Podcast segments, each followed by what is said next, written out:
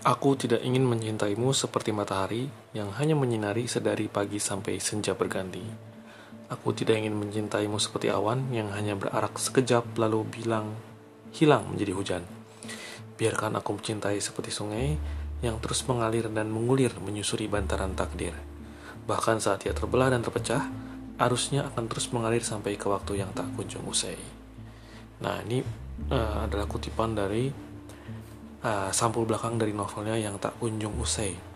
Tulisan Awicin, novel baru terbit Juli 2020. KPG dan Koma Box.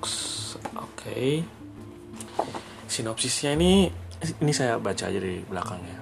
Riak Sungai Kapuas menyimpan cerita tentang Saul yang terbuang dari kehidupan perkotaannya, tentang Mei yang ingin segera keluar dari kampungnya, dan tentang Bagas, anak kepala adat Dayak Mualang yang diuji keimanannya.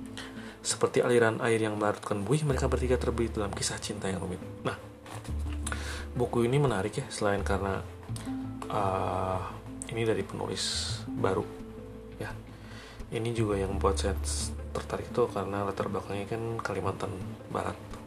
Jadi banyak sekali uh, kearifan lokal yang tampil dalam buku ini seperti misalnya dari istilah-istilah uh, kemudian juga karakternya ketiga karakternya ini adalah uh, yang berbeda etnis berbeda latar belakang tapi seolah seperti ya menyusuri jalannya takdir hidup mereka uh, harus saling bersilangan satu sama lain gitu.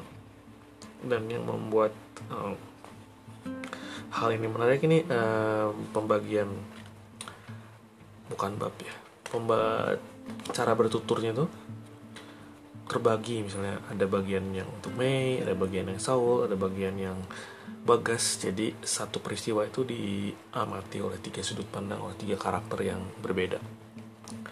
Gitu.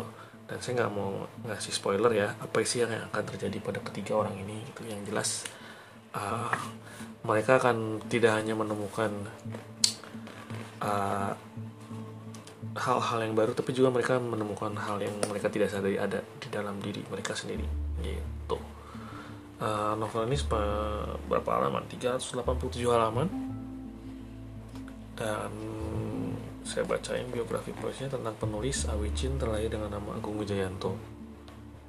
Oke, selain menulis dia juga hobi memasak, menonton film.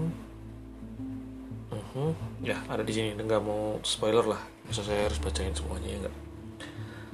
Jadi untuk mereka yang ingin sebuah kisah yang sederhana, yang makan mengingatkan pada masa-masa ketika belum ada smartphone, belum ada internet, belum ada kecemasan-kecemasan karena dunia informatika sekarang gitu.